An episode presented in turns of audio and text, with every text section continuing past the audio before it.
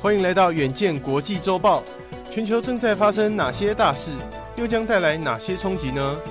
远见 On Air 每周精选三则关键议题，解析背后脉络与影响，和你一起接轨国际。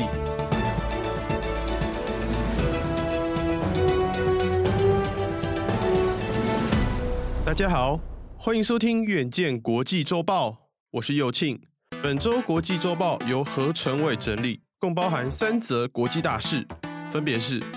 美股超级财报周，有 Google 母公司 Alphabet、苹果、微软等大型科技股公布财报。从实际数据看来，今年科技股真的不好过。另外，联合国气候变化纲要公约第二十七次缔约方会议，简称 C O P 二十七 峰会，将在十一月六号到十八号举行。主办国埃及的高度维安也引发社运人士的抗议。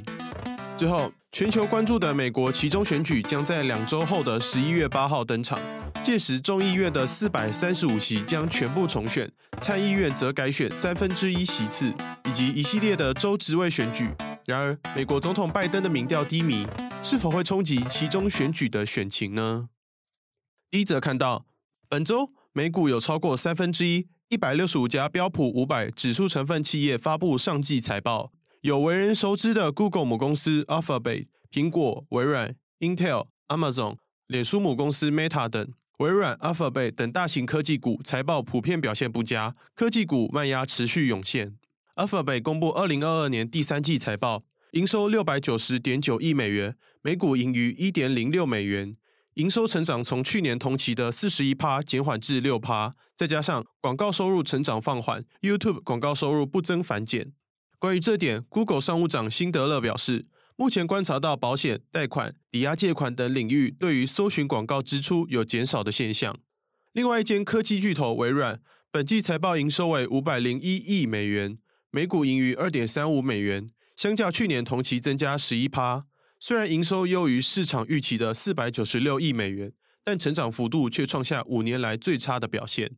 随着疫后消费者对于更换 P C 的需求降低，而且近来供应链生态受到俄乌战争、通货膨胀等影响，值得注意的是，微软在云端服务营收达两百五十七亿美元，相比去年同期增加 百分之二十四。 接着看到 C O P 二十七 峰会进入倒数两周，将在十一月六号到十八号在埃及红海度假胜地夏姆席克举行。在十月三号率先登场的非洲气候大会，被视为 C O P 二十七 的前哨与暖身。虽然这场气候大会并非正式的气候峰会，但让非洲近五十个国家地区的环保首长与环保团体先阐明及盘点相关立场，以利在下个月的 C O P 二十七 峰会中进行讨论。其中值得关注的是，去年在 C O P 二十六 最大批评之一的是未能在气候融资上取得重大进展，因此在今年富国对穷国的气候赔偿将纳入 C O P 二十七 的议程中。美国气候特使凯瑞二十六号表示，美国支持在即将举行的国际气候谈判中解决发展中国家因为全球暖化遭受的损失和损害。然而 C O P 二十七 还未举办就先引发争议，根据路透社的报道指出，主办国埃及禁止公众示威，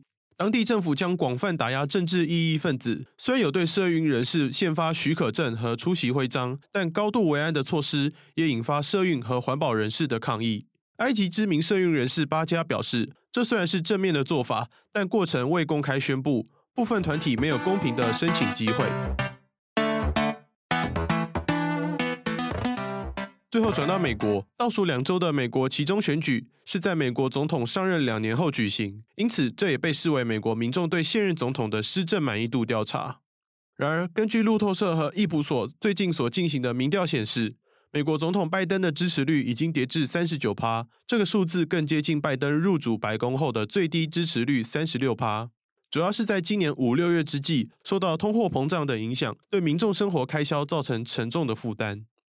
假如民主党在期中选举丢失国会参众两院的主导权，恐怕将影响拜登政府在未来两年的施政。根据路透社的报道指出，民主党对于期中选举的乐观情绪也逐渐消退。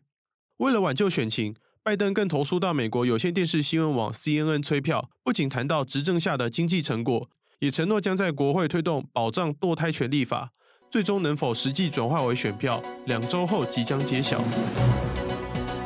以上就是我们这周的国际周报，敬请大家每周锁定远见 On Air， 帮我们刷五星评价、订阅、留言、分享，让更多人知道我们在这里陪你轻松聊国际财经大小事。我们下周见。